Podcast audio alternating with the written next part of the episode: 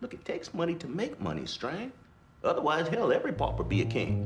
I'm ready to run now. Three years. Crawl, walk, and then run.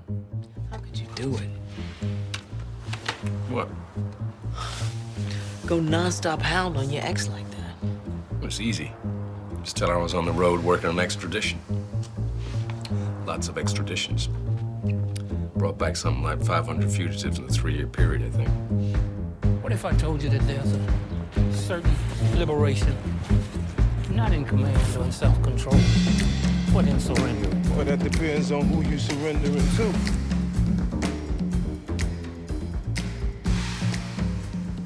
Van, my biggest takeaway of episode eight, moral midgetry, mm. which I guess kind of, I mean, it makes sense. I, you know, even though that's not a word, that's a politically incorrect word now.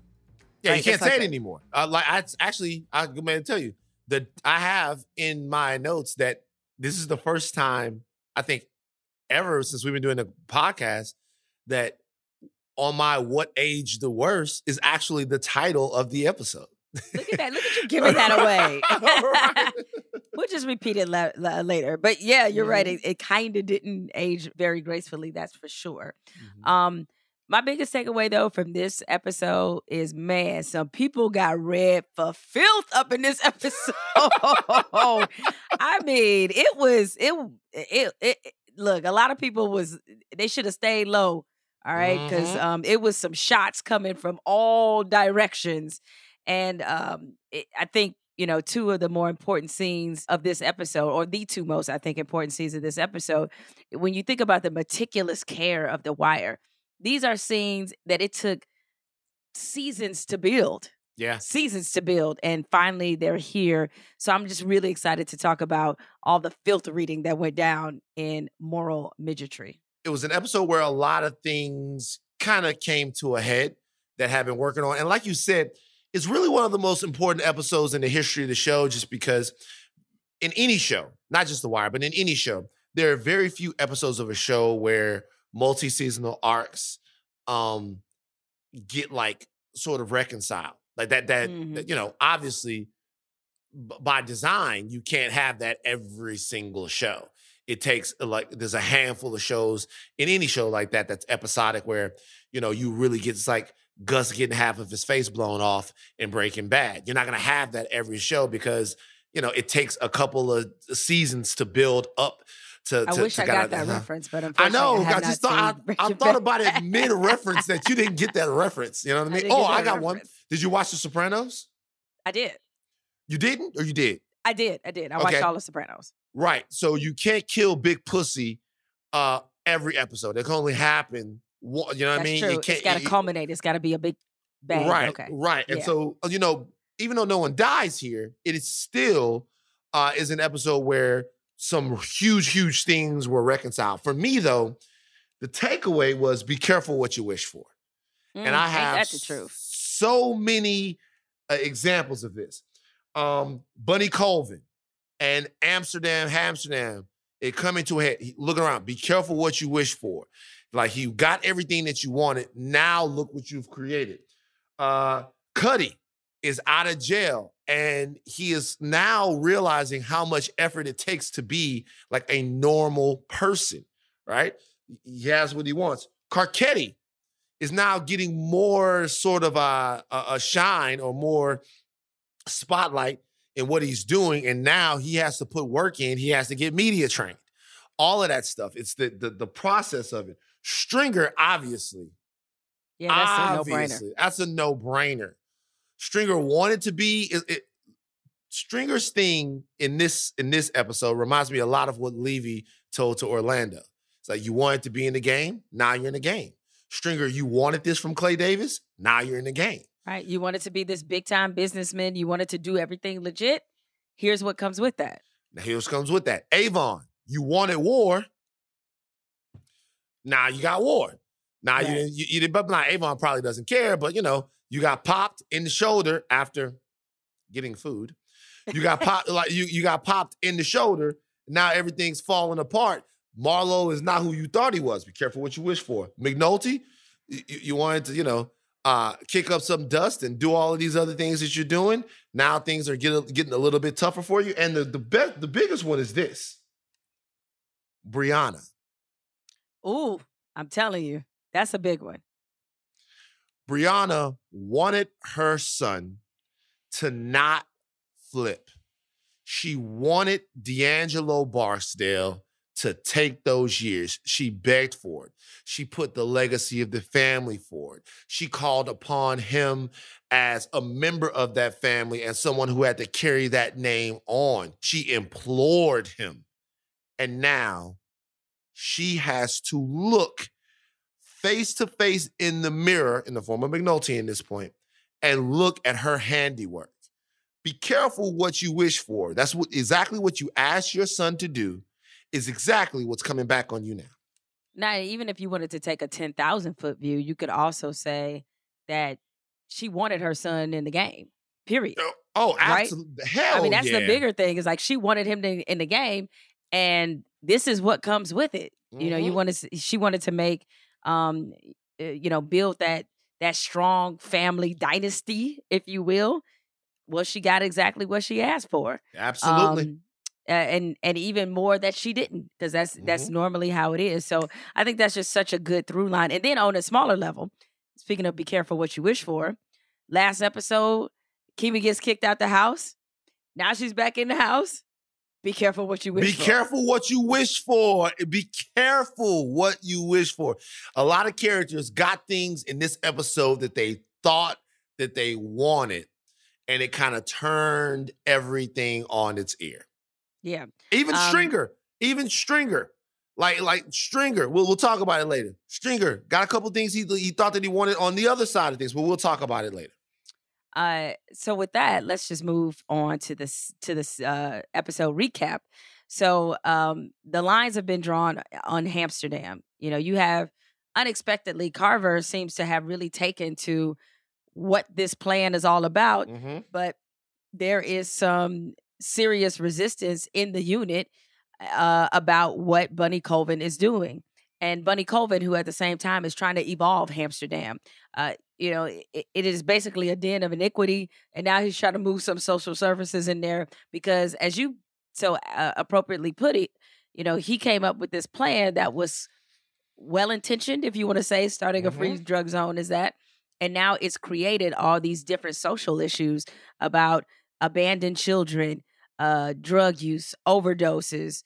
You know, it, he's really compiled all of the city's problems and dropped them in one area with no resources. And now he's trying to he's seeing he's trying to backpedal a little bit and you know kind of take care of those problems. Stringer Stringer and Avon have it out. Uh, this has been building over the course of two seasons, uh, just about. Uh, they have it out. Um, Brianna and McNulty have a confrontation uh, as well. Cutty finds his purpose, which is turns out it's boxing, Right. and he has this desire uh, to certainly to give back.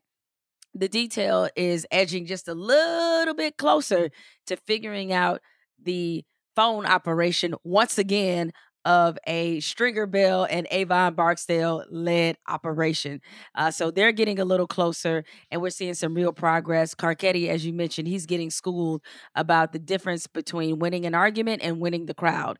Oh And- wow, what a Yeah. fantastic way to put that. Yeah. Yeah, yeah, he's he's getting an education because he is, as uh, Terry uh, D'Agostino has aptly pointed out about him, is that he comes off as a bit of a know-it-all, and she's Mhm. trying to get him ready to challenge Mayor Royce uh, for. Uh, Baltimore's mayoral position. Now, normally, those who listening know on this podcast, we usually do a deep dive into one character, but the best scene in this, which we both agree what it was, is so powerful and it so explains a lot of things that happened in season three and even the things that happened the rest of this season. That it, rather than taking a deep dive into a character, we're going to take a deep dive into the scene. And that scene, of course, is when Stringer and Avon at the end of this episode. It's, it's so interesting to me that this happened at the very end of this episode. They Mhm. finally have the conversation that they have been avoiding for a few well i wouldn't say two seasons but like a season and a half they've been avoid Mhm. they've been building to this moment where finally Uh, and and look, if anybody has been in a in a relationship, we've all had this moment within a relationship too, where you have uh you know a relationship that there are problems you ignore them you try to work around them you try to navigate them you try to not talk about them thinking they'll go away and finally the shit is just gonna be what it is and y'all got Mhm. to have it out and finally we see the true crack in stringer and avon's relationship You know what the difference is between me and you? I bleed red. You bleed green. What you been building for us? Huh? You know what? I look at you these days, you know what I see? I see a man without a country. Not hard enough for this right here. And maybe, just maybe, not smart enough for them out there. Not hard enough. No offense. I don't think you ever really were. And you got skills, yeah, no doubt, but What? What? Cause I don't shoot up a block indiscriminate. I ain't hard enough. Huh? Because I think before I snatch a life, I ain't in this bullshit. that's your life. what life you snatch, huh? uh van what did you think about this scene what are, what are some of your impressions and thoughts number one, the scene happened with both of the guys being wounded in what they are. So Avon is the physical guy. He's the guy that goes out there, puts hits on people. He's a physical warrior. He goes out there and he wants to make his actual presence felt by getting his hands around a situation. He's a body guy, a gun guy, a warrior, right? A warrior uses his hands and stuff like that. So Avon is injured. He's wounded. His body is wounded. He's actually in a weakened state physically when this happens, which is playing with his patience level, which is playing with his ability to take on problems right now because he's agitated, he's uncomfortable, he's been bested. Marlo is a step ahead of Marlo, really, in a lot of ways, is making Avon look like a D2 player. If we Ooh, really look at it, you know that that's that's real that's that's that is so real Right. Like Marlo really, when we talk about the D2 players, we never include Avon, and he's obviously not. But in this situation, Marlo is completely outmaneuvering Avon at every single turn. Avon, physically wounded. Stringer is wounded both mentally and spiritually, right? Stringer, his spirit is un, is uncomfortable because of the conversations that he's having with Brianna. Those conversations he's had with Brianna, even though String felt like he did what he had to do, he is clearly uncomfortable with having to look into her eyes, lie to her, string her along, and the whole deal because he realizes that she sees right through him. That's bothering him. And from the mental aspect of it, he knows, a part of Stringer knows he's getting played by Clay Davis. He is not in You his think- uh, comfort. yeah yeah I- yeah, I think you're probably right about that I like he is not in his comfort zone. He is grasping at something. He is a guy who's slowly drowning and is slowly starting to realize that, that he's not just drowning because he can't swim. He's drowning because somebody is pulling on his foot and pulling him down. So these two men, who are basically at different ways, both out of the element that they are normally used to dominating, right? Stringer in the mental aspect, despite what we talk about, uh, you know, every single podcast, and Avon in the aspect of warriors. They are both at a point where they have had a curtain pulled back on them, and they are just two guys now, two human beings now, actually two bros now, two dudes now that are agitated on each other's nerves. All of this stuff, right? And because of that, because they're not being able to lead with whatever else is going on, it finally comes out. And oftentimes, when you're in that situation with people in a relationship like you're talking about, it doesn't happen when you're up. It doesn't happen when you're on vacation. Well, sometimes it has happened to me when you're on vacation, but like it, it, it most often often happens when the stress of things has taken away your ability to bullshit with one another. Avon and Stringer can't bullshit. Yo, my shoulder hurting, dog. My chest hurting.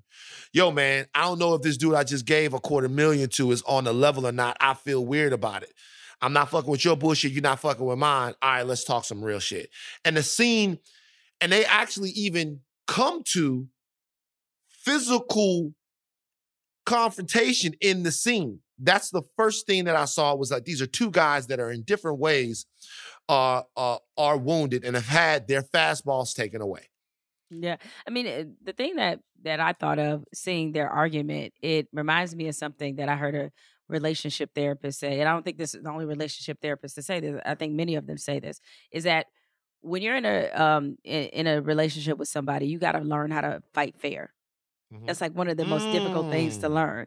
And you could tell there was the the respect was gone just based off what they were saying to each other. Right. That and some of that, I think these were feelings that always existed, but as you said, because they had a successful business, because they had other things that could distract them from what they really felt for one another. And I believe there was love there, but I definitely think even with even in any close friendship, I still think there's a hierarchy Mhm. and in both in in their own ways in different ways i should say they thought they were better than the other person Sure. See, Av- yeah avon thought he was i mean as it came out in that scene he definitely thought he was tougher than stringer he definitely thought he was more gangster than stringer and so therefore he thought he was better at it than he was Stringer definitely thought he was smarter than Avon. He definitely thought he could operate better from the big picture. And I think to some degree, he thought he was a better CEO than Avon Mhm. period. Yeah. And so they're bringing all this, their original deep down in those places they don't want to talk about type of thoughts to a conversation where they're frustrated because they're both trying to get accustomed to a new world. Now, even though Mm-hmm. Avon does know about some gangster shit, this ain't the same gangster world that he left when he went into jail. He Mhm. has competition in the sense that there is somebody else that he knows is better at this shit now than him. His Yeah. time has passed, right? And he's seeing this happen before his eyes, and it's frustrating to him because he can't get a handle on it. He used to be able um, to navigate these situations so much easier than he is, but he ain't as young as he used to be. He ain't got the muscle he used to, and he ain't got the territory. Somebody Right. else has that. For Stringer, you know, that's why I love that line that Avon says to him, You a man without a country. yeah. Like he, he is trying to Mhm. he's so used to being the smartest person in the room. And I think I said this before about him. And one of my frustrations about Stringer Bell, period, is that you can tell the dude that's used to being the smartest person in a room full of dumb motherfuckers. You can tell that dude. Yeah, yeah, yeah, and yeah, he's yeah. used to being that guy. Like Clay Davis ain't Shamrock, dog. He's not him. Right? Okay. Yeah. It's like this is a different level. And you're dealing with businessmen who have made it a practice to take suckers like you. Mhm. And until you said it, I didn't think about it. Like, damn, did he know? How could he not know? Somebody supposedly that street smart. How could he not know that he was being taken? But I think, and I've seen again to use rela- a relationship analogy, I've seen this happen to a lot of people, and why they wind up staying in bullshit ass relationships. It gets to a point where it's not about trying to get to a healthy place in that relationship or a healthy place outside of it. They just want to be right. Stringer wants to be right. He wants to prove that the legitimate way is the best way. This is the way to do it. And come hell or high water, no matter how many briefcases he has to f- uh, slide Clay Davis, he's going to do it, even though the gangster in him knows, like, you know this shit don't make no sense, right? Like this doesn't Mhm. make any fucking sense. It took Avon, I bring this up again, two times to meet with these dudes and be like, nah, that ain't me. That's all you. Cause he could mm-hmm. see the game coming, right? Right. And he ain't been involved with them for months and greasing the wheels and having these meetings and going over these plans. So it's just fascinating to see them both at this point where they honestly have to face their weaknesses in ways that they have never had to confront up until now. Yeah.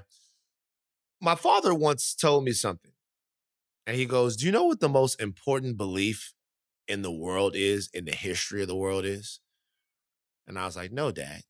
And this is when he dropped some of that Southern man wisdom. He said, The most important belief is what you want to believe. And he said that in, in, in, in reaction to a situation that one of my homeboys had got in. I think I talked about this. If not, I'll tell a quick Van Lathan sidebar story. Um, I have a roommate. This was circa 2001. One of my best friends. I will omit names so that no one gets their feelings hurt. We're in there, and I'm in there. I'm cooking a whole chicken. I'm baking a chicken, right? I'm baking a whole chicken. You know, it was the age of we not having a lot of money, so if we could scrounge together some money, we get the whole chicken, we eat off of it for a couple of days. I start baking the chicken. Okay, I finish baking the chicken. I'm tired. Around the time I'm finished baking the chicken, a young lady comes over to the apartment to visit my roommate. Okay, we're all talking. The chicken's done. I take the chicken out of the oven. I then go to the go. Uh, I I pour a little bit of the hen dog with some coke. I lay on the couch. Okay, and I'm watching Belly. I fall asleep. All right. Well, you were watching Belly, so I watch. I watch. Don't hate on Belly. what I say. I like. I watching Belly. I fall asleep. There's a knock on the door. I wake up. Um, two things happen. Number one is the chicken still on. No, I took the chicken off. Great. So I'm I'm startled. Well, I knock on the door. I go and I answer the door. When I answer the door, it is my roommate's girlfriend. Now my roommate is in his room with another young lady. His girlfriend is there. I have been asleep, so I haven't heard the phone ringing. It was the girlfriend calling. She looks at me, I look at her, and all of a sudden I go, Oh, he, he ain't here. She knows that's bullshit. She storms past me, goes into the room. I sit on the couch. There's yelling back and forth. She turns around. She leaves. Uh, we I didn't. The smoke settles. The other girl leaves. That was funny. The smoke settles. The other girls. It's just funny watching her walk out after all of that went down. Then I grab my homeboy and we I take him to his girlfriend's house. He pleads with her. They squash it, whatever. Okay. Okay. And when I'm telling when I'm telling my dad about this, my dad goes, "The strongest belief in the world is what you want to believe." She goes, "She doesn't want to believe what she saw. That's not what she wants to believe. So all she needs is somebody else to come in and fill up the bullshit for her. She wants to believe the other thing. He says, remember, what people want to believe is normally the most important thing. They'll die for it, they'll kill for it. Stringer Bell wants to believe one day he is going to be some kind of huge, huge, huge real estate magnet in, in, in, in Baltimore. That's what he wants to believe. He's staking his future on that belief. The thing with Clay Davis is bullshit and he smells it. Every time he's around Clay Davis, he's uncomfortable. Every time he gives Clay Davis money, he's hesitant. Every time everything happens, he knows that's not right. But what he wants to believe is a certain uh, a future and a certain version of himself. As far as Avon's concerned, it's the same thing. Avon wants to believe he is going to touch down and take back all of his corners and everything that's going on, even with every piece of evidence to the contrary. To the real the reality is he should go with Stringer's plan. He should because it's not just the path of least resistance right now. It's the path that makes the most sense for the actual point that they are at in their careers. You've been off the street for a little while. This guy got his muscle together. The, the more important thing would the, the the smart thing would would have been to do is to for them to lay back, build their money up, and then if they wanted their corners, come back and Marlo when they were stronger. That's not how Avon sees himself. That's not what he wants to believe about himself. Another thing about those two guys is do you know what kind of groups stay together? Mm. Groups that have to stay together. Right. Those are the types of groups that stay together. There's a reason why NSYNC broke up, but Boyz II Men is still touring. The reason is because Boyz II Men, even though they are fucking fantastic, and y'all hate on Boyz II Men like they didn't run it for a whole decade, but whatever. Oh, don't even get me started how people underrate Boyz II Men. It's it's so weird and stupid. As if we didn't live through all of that. They like they couldn't miss. I'm, I'm about to say couldn't miss. I mean, like the biggest group in the world. It's weird. It's a weird thing. But anyway, um, but Boyz II Men didn't have a Justin Timberlake. They didn't have one guy who could go and do like they had to stay together. NSYNC didn't. These some of these other groups, they don't. Like they have a guy that will leave the other group behind and go off and get all of this money and break them up. Both Stringer and Avon think that they're Justin Timberlake. They have come to the point where they are looking at each other and wondering who's gonna sing backup and who's gonna sing lead. Who's gonna dance? Who's got the curly hair? Who gets Britney Spears? All of that stuff. And they can't come together on that. They're wondering, a fundamental wonder for both of those guys is at this point, do I need this other guy? That is when relationships break up. Yeah, um, and, and now everything you said was fact. Although I'm wondering, how would you look at New Edition then? Because they split in like 62 groups. Mm. I was like, did they never need each other? Because they were able to do a lot with, So- with five or six people. That's an interesting one, right? So at first they did, then they didn't, then they did again. Because BBD was hot, really. BBD rob rivaled anything, and Bobby Brown was hot, but then let's face it, both BBD and Bobby Brown cooled down.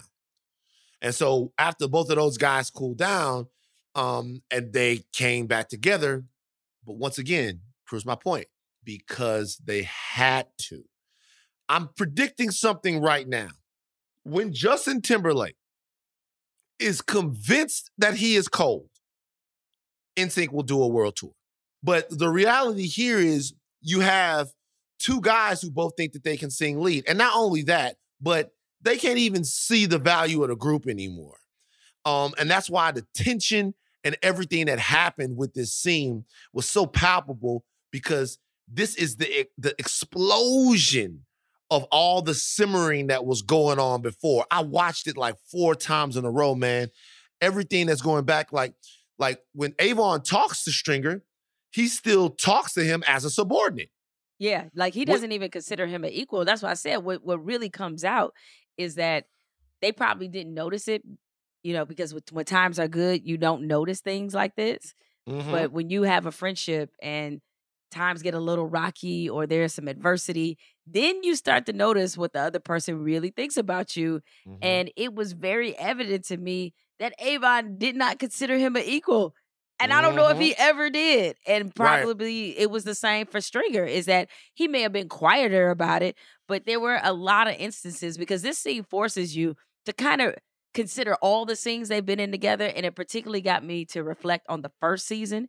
And there were a, a lot of scenes in which you could tell that Stringer, I don't know if he was necessarily looking to unseat Avon, but I think he always understood that he had value that was higher than what Avon appeared to value him at. He was good with it because business was good. But the moment that there was a change and Avon went off uh, you know, to prison, then he gets the opportunity to taste what it's like to be at the head of the table in real time. And now, to your point, you got two Eddie Kanes. Like Right. and that shit ain't gonna work, right? Right. You know? Yeah, You I mean, two to be Eddie honest with you, eh, two Eddie Kanes. How could you have two Eddie? Boy, 2 Eddie Mhm. Kanes. You, that just hit me. You got two Eddie Kanes. You got two David. this. I'm telling you. um, something else though. Remember, in the first season, every time we get game, we get it from String. Avon is a symbol for a lot of the first season of the show. Avon admonishes Stringer. We get some game from Avon at the end, but it's always like we, we get we get game from Avon in terms of when in the scene when he's talking to D'Angelo. We definitely get some, but, but like in terms of that's almost like family advice. But when we when when a- lot of times when we get game, when we get schemes, when we get how to play things on the street, all of that's coming directly from Stringer, and you see his value in the organization. But it's like you see his value in the organization in shaping and helping to craft uh Avon's view of things, right? Right. And it makes Stringer seem cooler. He never seems stressed out. Right. Like the head, his head gets so heavy when that crown is on it. And what this was, this scene really was, was him shaking that heaviness off. He dropped it right on um Avon, both mentally and physically. And that's why the part where Avon attacks Stringer, Stringer repels the attack and ends up on top of him.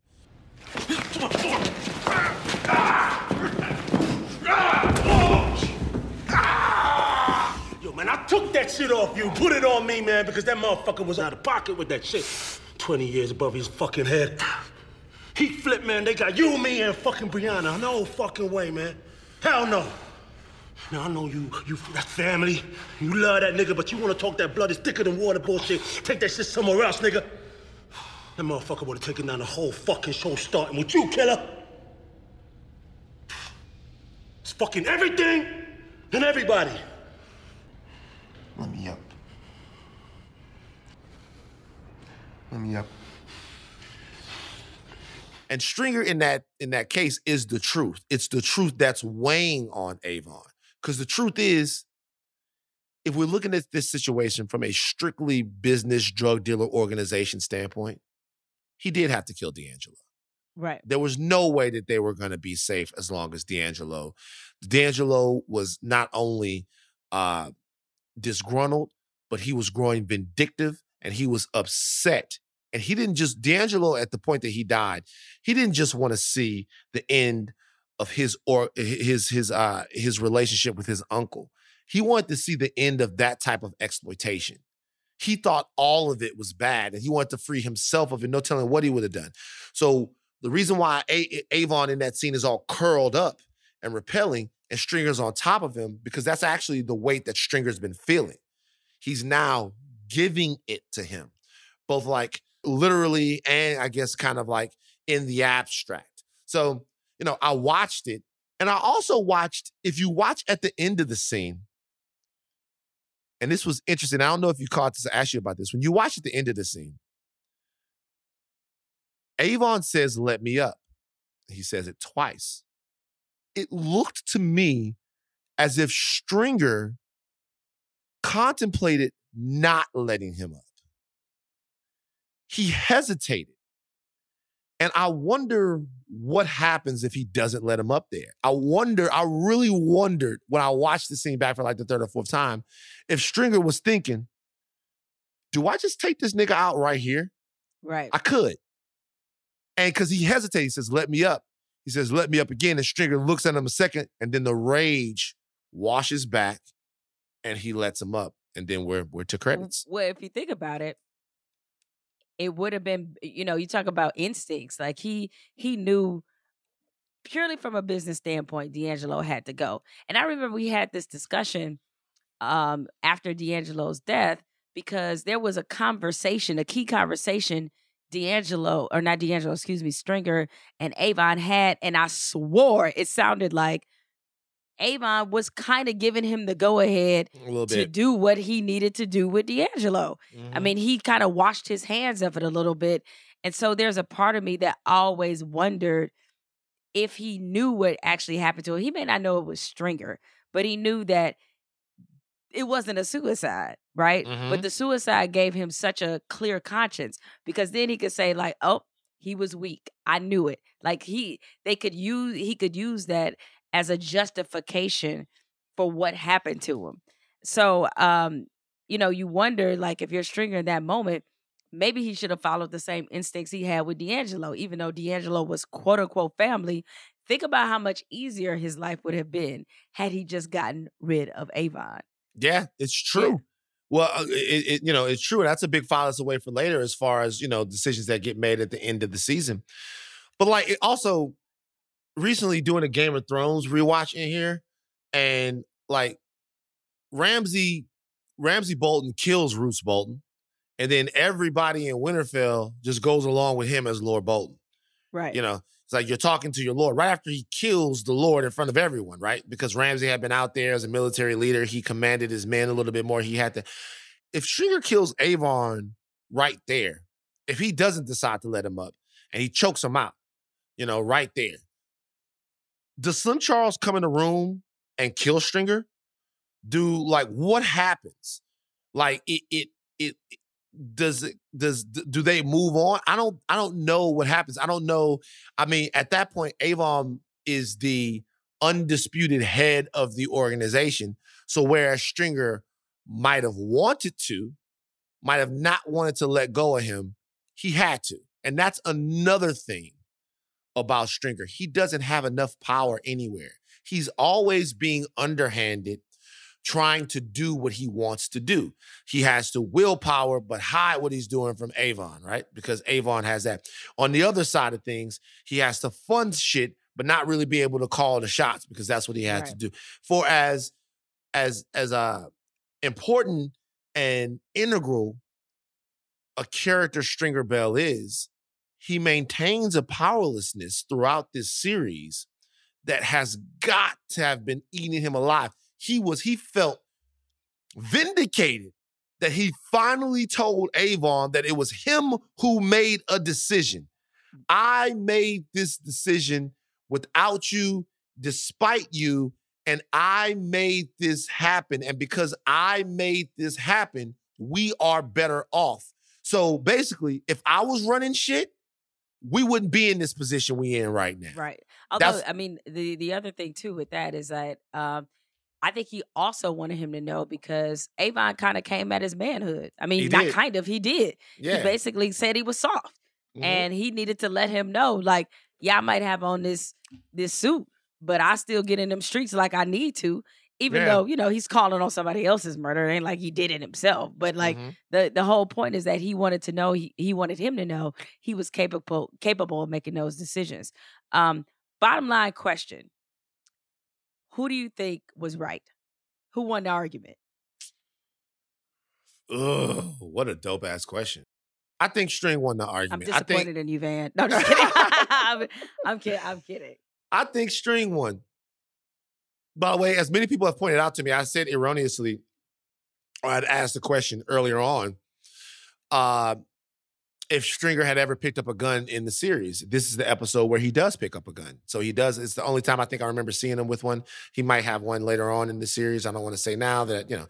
Uh, and so him picking up that gun and sort of, you know, putting it in his in his uh in his waistband almost signifies him getting back in a way to whoever he was when he was less refined Yeah. which is which is which is kind of what he did in the scene with Avon. When Avon said Stringer didn't have it in him, he didn't just say he didn't have him in him. He said, "No offense, you never really did."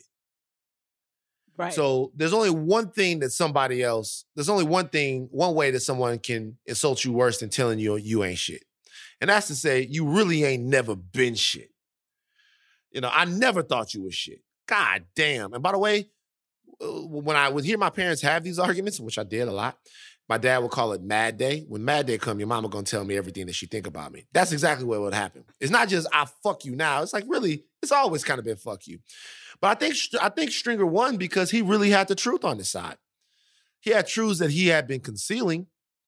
But the truth is, when Avon said you you ain't never snatched a life, Avon was wrong. He had.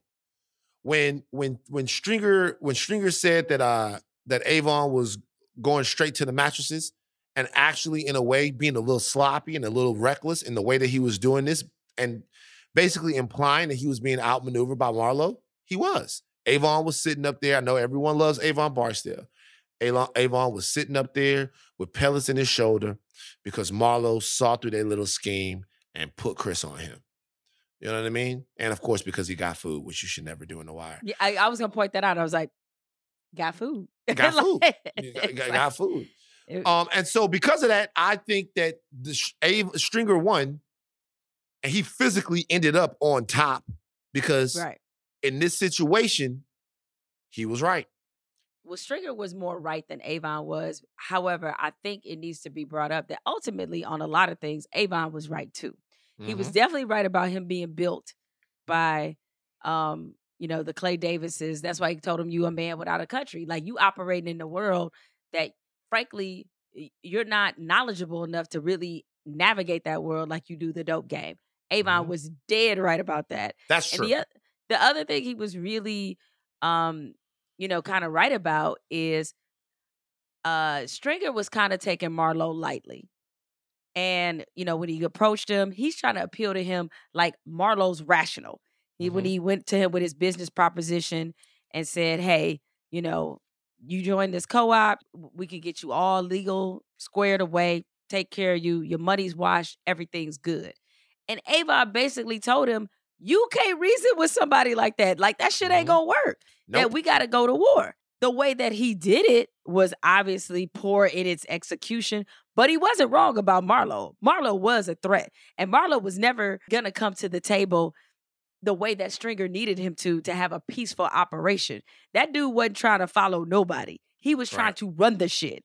Right. And Avon could see it because he used to have it. And that's Mhm. why he was trying to tell Stringer, like, you out here trying to play them, you know, Brooks Brothers games. Like, this is some real street shit that's happening here that you need to understand and take care of instead of being, you know, all off with the developer and Clay Davis and whatnot. So, in a way, they were both right. I think Stringer was just a little more right, just because you know he knew D'Angelo. I mean, he he knew from season one D'Angelo was a weakness. He knew as Right. soon as he got caught by the police, he's like, "That's a liability right there." Right. And Avon couldn't see it, and ultimately, the reason that they wound up not just getting broken down the organization in season one, but also you know subsequently after that was because he failed to acknowledge and recognize and be real about what that weakness was.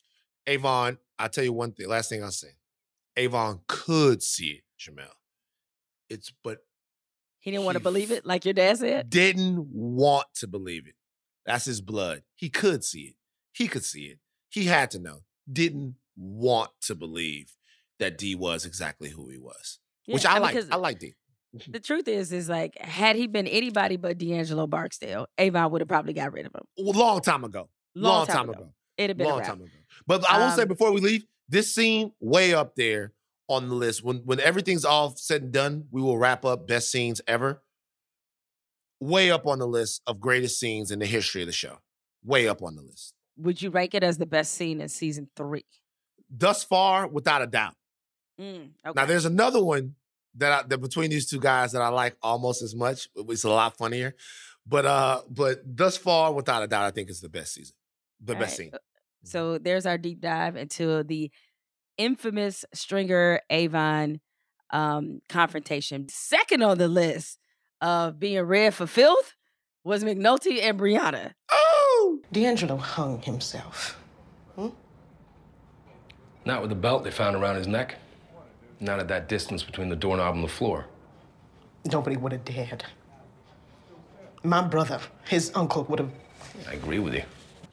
Avon and Dee was family. Family, right?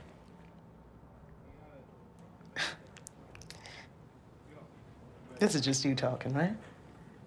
I mean, anyone else saying it? Nah, it's just me. No one else cares. Right. It's just, I don't know, on the inside. Somebody's going after you. He's got a beef, sees red, they use a shank. It's quick and it's over. D'Angelo was strangled. Look, I'm just sorry I brought this whole mess up to begin with, because frankly, no one's gonna do shit about it anyhow. Whoever killed him wanted to pass it off as a suicide, and the cops are happy enough to have one less murder to investigate. On top of that, the Anne Arundel state's attorney doesn't give a fuck. I'm not supposed to give a fuck, so guess your son just got squeezed between the sides. That was like by far Mm-hmm. the the to me the second best scene, and it feels almost like I'm underrating it or disrespecting it by calling it the second best. It's just that the Avon Stringer confrontation was just that great, right? Right. And so, Mhm. but this one, this one was another one where, uh, you know, McNulty of all people, and it, it- like him, hate him, whatever. The one thing about McNulty is he may be arrogant, he may be self righteous, but he doesn't bullshit. Yeah. And what he told Brianna was some shit that she has needed to hear since D'Angelo went to jail. Since she was the one that convinced him to take that plea, eat the years for the family. She basically sacrificed her son. And while she's, you know, doing all this crying and being guilt ridden and all these other things and um uh, unable to really get over his suicide, the part of it, like you said, or like your father said, she didn't want to believe that she had any hand in what happened to her son. And the truth is, she always did. The moment she convinced him to be in the dope game or groomed him for the dope game was the moment she lost her son. Yep. I think the most striking thing about the scene is that, you know, McNulty doesn't have a dog in the fight.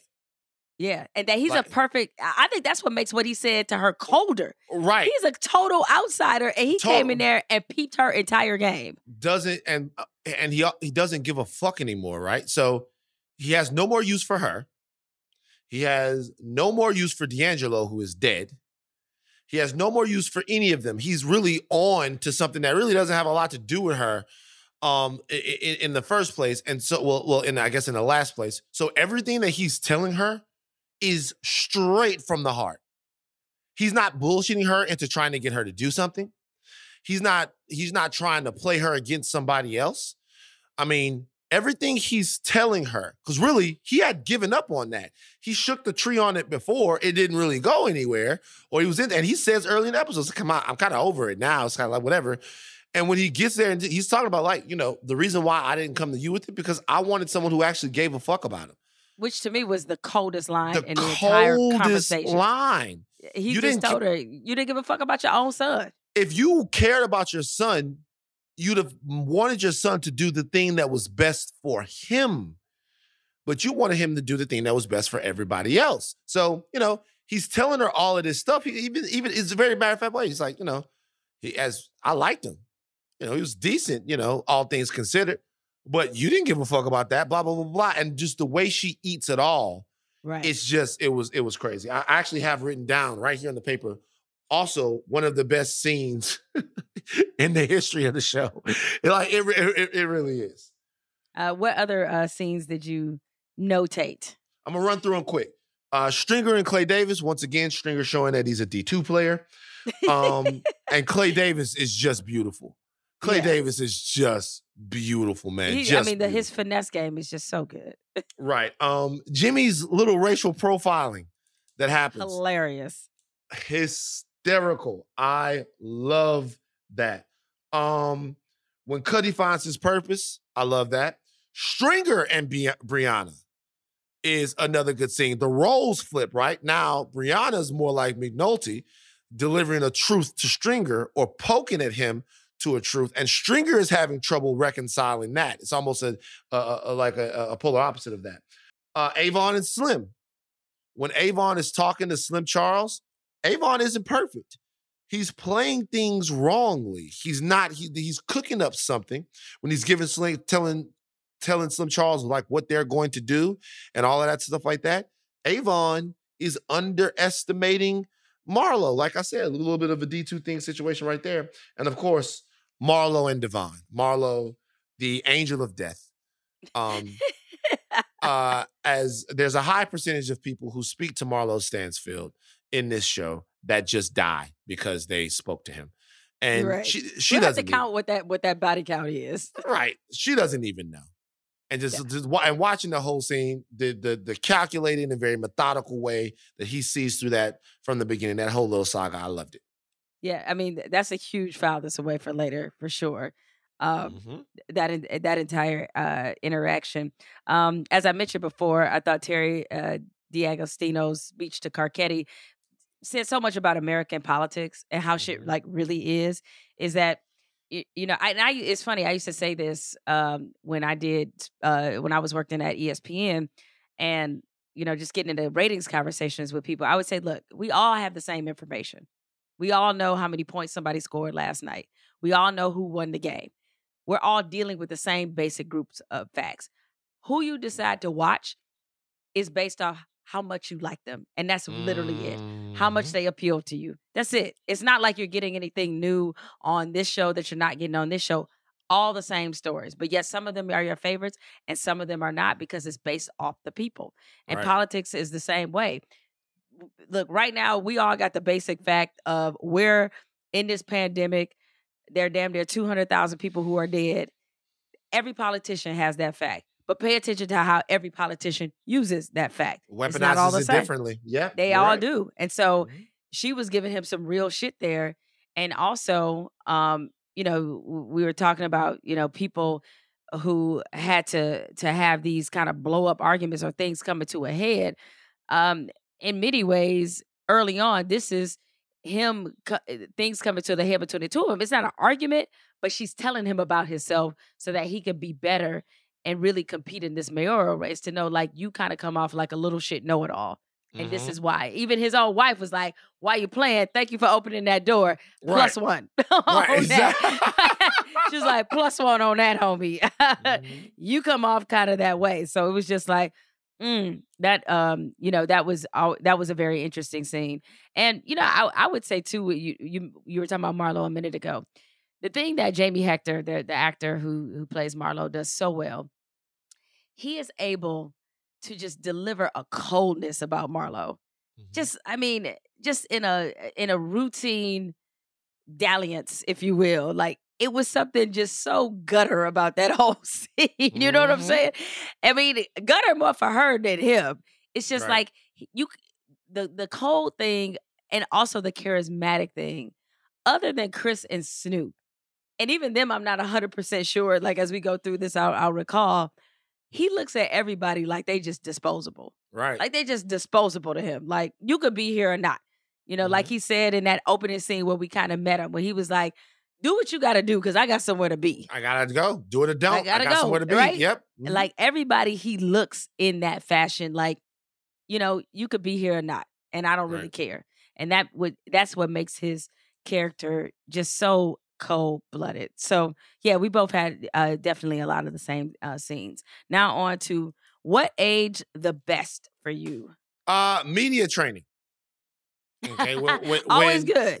Always good. When uh, Carcetti's getting media trained, I can't tell you guys how much I can tell when the when when a celebrity has gotten to a point and they've sprung for the real good media training. Because Mhm. remember, working at TMZ, you start somebody pops for whatever reason, and then they you hit them up with a camera on the street. The person that you get after that first big single or after that first big movie comes is completely different after a little while into it. After after the first one, you they sit down, they talk to you, tell you all kinds of things. They'll tell you about going to the bathroom, and then after that, you you say what's up to somebody on the street, and they give you the celebrity prayer hands. You know what I mean? When they do that that, that joint like that, like, oh, thank you so much. I appreciate you. Good to see you. Yeah. All of that. So the media, when I saw him getting media trained and I saw that guy, I've seen that so much. And that's something that is never, as long as people, as long as famous people give interviews, as long as people, there's gonna be the need to media train them. So media Yeah. train, that's, and that's actually one of the first scenes I think I've ever seen in any show where I watched somebody get media trained. Mm. Um, and you can tell when it happens. So media training to me, uh, age the best. That and you know, the uh, like relationship issues. Like, yeah. Like really, what we're witnessing for Stringer and Avon is the end of a marriage. And and you know th- th- that's kind of when people stop growing together. When people stop growing together, eh, what we're watching right now is Avon and Stringer. They've fallen out of love. They've stopped growing together, uh, and you know that's how relationships dissolve. Yeah, no, I mean, all those issues that came out during their fight is that, you know, it, it, again, you've been in enough relationships, like you see, you see, you've seen this movie before the resentment, uh, the anger, you know, um, uh, the movie, I'm sure you've seen the movie with Brad Pitt and Angelina Jolie, speaking of broken relationships. Um, not necessarily them, but the relationship they broke Mr. up. and Mrs. Smith. Mr. and Mrs. Smith is Mhm. that uh, I think she says at the beginning of the movie, or he says it, is like, what do you call it when um, you know you're silent and you don't really know what to say to each other? He was like, that's called marriage. And it's like it's true. Mhm. like or all the things that are left unsaid. And it's like you Right. get to a point where all the things that you have left unsaid, you actually have to say, and that's when you know it's over because Right. you're willing to say those things that you know can only lead this to going into uh, one particular direction. Uh, to me, what aged the best look, and he also made me hungry. Lake trout sub, man. Lake trout carry out. But it, this carry out. also Van's theory about when you get food, Nah, somebody gets hurt. don't get food. Food is a. Don't a get trap. food on the water. wire. Don't Right. get food. Don't Right. get food. Food is a trap. I want to go to the lake. I, when when this is all over, man, we're gonna take a way down in the hole. I I, I say right now to all the ringer people who are listening right now from their spots, what I would like to do, maybe the series finale or something like that. I would like to tape it from Baltimore. I just want to have a Baltimore weekend of lake trout subs and pit Tri-tip. beef sandwiches, tri-tip all of Crab that stuff. cakes. Crab cakes, Utz crab chips, Out You know what I mean? Chips, yeah. all of that. Maybe we can get in touch with Snoop and she can take me around so you know I know what's what. But yeah, don't get food in the wire. You die. No. And uh Mm-hmm. but I it did uh, make me wonder is Lake Trout carry out where Snoop was eating where they were scoping uh to see um you know what this woman that Marlo had his little uh tryst with with to see if she um uh was was panned out like see if she panned out. I was like the name of the place was Lake Trout carryout and I was like, "Huh. Mm. I got to write that down to see if that place actually does um exist. Uh anything for you age the worst? Couple of things. Clubs, we don't do those anymore. We can't touch each other or look each other. Uh, so they were in the club. That doesn't happen. Videotape when they were all when the FBI Oh, got yeah. kicked, they were using actual videotapes. I haven't seen an actual videotape in years now. And something that Avon says to Stringer, he says like like the Trump brothers. Nah, the The Chump brothers. because at one time in America, people, the name Trump was synonymous with business acumen Wealth. and wealth and all of those things. Things have definitely changed. And no matter what side of things you're on, you have to admit that under scrutiny, that has kind of aged poorly.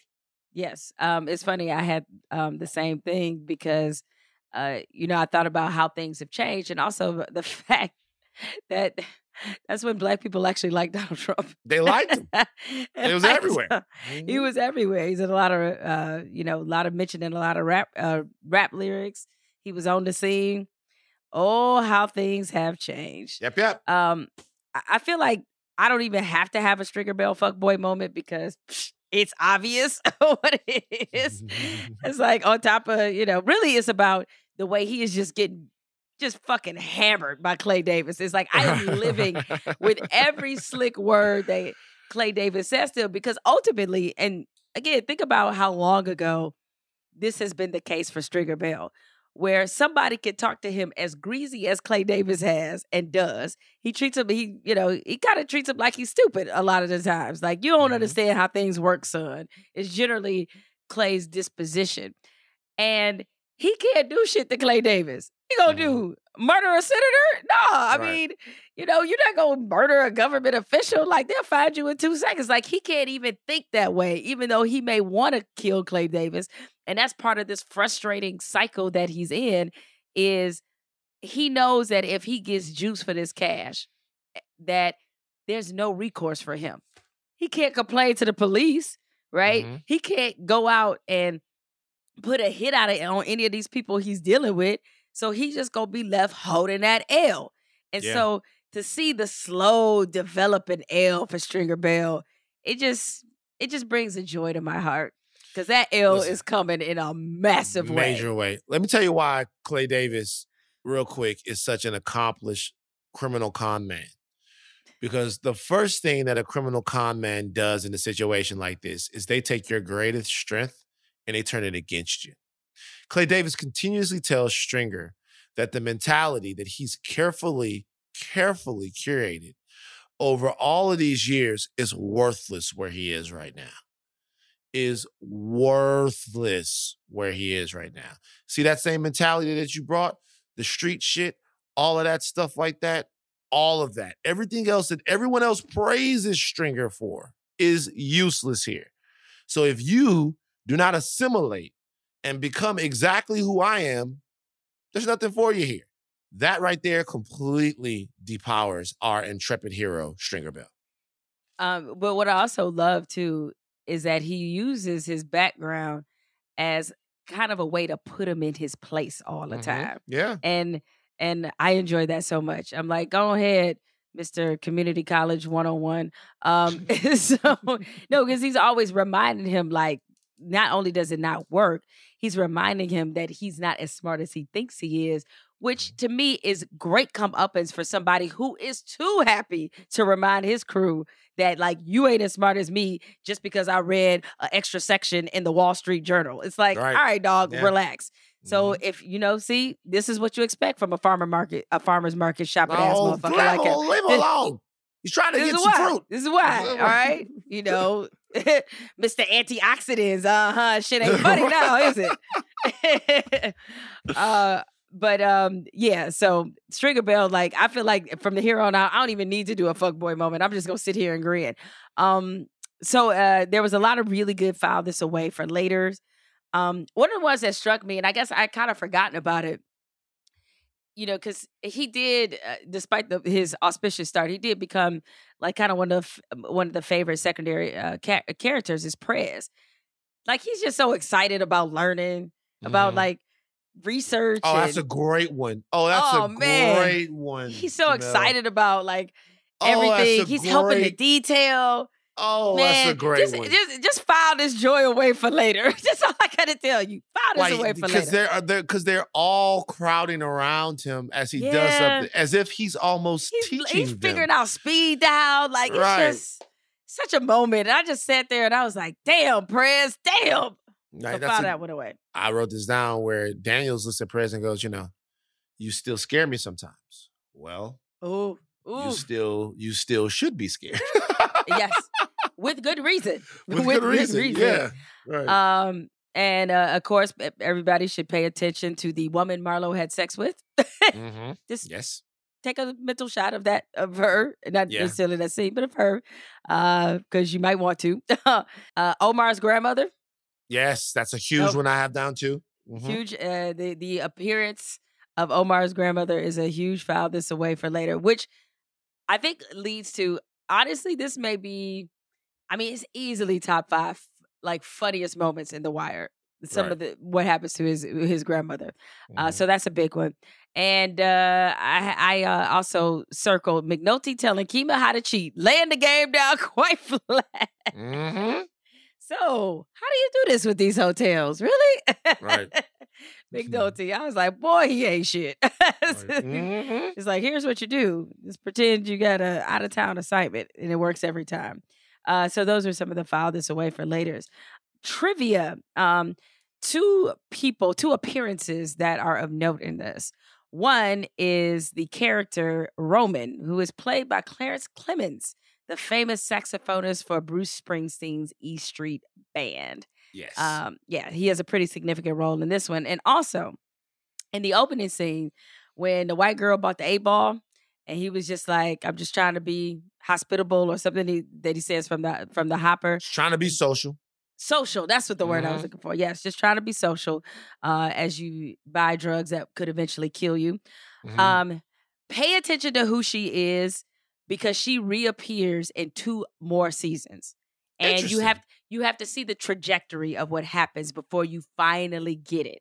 Because she actually has an encounter with Bubs later on in this series um, that should stick with people, and she's also the daughter of Richard Price, who is one of the the main writers on The Wire. So there's your trivia. All right, Vivan, we have reached the moment of truth. Mhm. Who won this episode? Uh, Stringer's an easy choice, um, but I think it's Marlo. You think it's Uh, Marlo? Okay. Yeah, I think this is. I did not. of- I thought for sure you were gonna say Stringer. No, it's it's Stringer's an easy choice, right?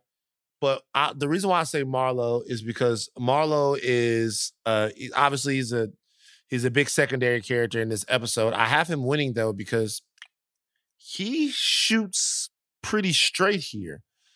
Like it, like this episode really in the time that we see Marlo and the Stanfield organization on screen, they don't really miss like Marlo, uh, everything, every hunch that Marlo has is correct. Every move that he makes is correct. You kind of see Avon is really losing a war to Marlo and deciding to go back to war with Omar as well. He's making bad decisions. That's that's a terrible decision on Avon's part to go at Omar too. He's got muscle now that's not fight out there fighting the Stanfields is looking for Omar when Omar is kind of off doing his thing. So Avon's making some mistakes. Stringer's making some mistakes. But Marlo in this one, when I step back and looked at it, it's like, yo, he really flexed and showed who he was in this one. So I have Marlo winning. Oh, even though Stringer is an easy choice, you can have him winning the episode. Uh, well, but, but Marlo's a great choice too because I think the part of Marlo that again adds to his coldness is like not just the fact he thinks people are disposable, but he's a better tactician than Avon. Yes. Like he is he, it's almost like a military style thinking where he's just think he's just two or three steps ahead of the Barksdales and understands their schemes. You know, uh, that's why I made that comparison. It's like uh, when they did the first Terminator uh, sequel, um, and then you got like some version of the Terminator that you just like. I think Arnold might get his ass whipped to this. He got his ass whooped. T1000. The T one thousand whooped his ass about ninety five percent of that movie, Mhm. and luckily he was thrown a you know a bit of a lifeline and was able and able to win. But like Marlo's the T one thousand, and it's just you know no it, it- no matter how Avon tries to outmaneuver him, this guy's a, a he's just sharper. He's younger, a little more new school, knows the streets better. Is he's got everything Avon doesn't. So they're I wouldn't even call it a chess match because Marlo has just outmaneuvered him um, so thoroughly. Uh, for me, who won the episode is Hamsterdam. Hamsterdam won this episode Okay. Yeah. because um you know it, I, I thought it was really nuanced the fact that because we, we've had these conversations we as in a society and maybe even as a global society for sure there have been a num- numerous conversations about making drug use legal. Like that might be the actual way to curtail some of the violent crime some of the other crime that springboards off of drug use. And what you see from this example is that even though that this is coming from a again a well-intentioned idea the problems that it creates. And hamsterdam's the winner is because bunny understands that his solution had problems. And so he Mm. works to get them some social services um, and really starts to see that you know being good police is more than just about containing crime it's Right. ultimately about how you deal with people and how you treat them and how you find the humanity in them Well said. and Yeah. yeah and so for him to uh to be able to get you know some some needles some necessities so that even in the throes of a really awful time in a lot of these people's lives that he was going to provide an outlet for them to know that somebody actually considered them to be human beings so Right. in that regard i thought hamsterdam was the big winner of this episode the here. difference between order and public safety. there it is you said what I wanted to say, only smarter. for sure. Um, well, look, everybody, thanks again for hanging out with us for a breakdown of another episode of The Wire. It is it feels like season three went fast, man. Like it did, man. We're almost to the end. We're we're on episode nine uh coming up and um you know this this stringer avon confrontation just reaches such a great boiling point such a great climax in this season. Uh anyway we will uh see you guys next time. Keep listening to us and keep watching the wire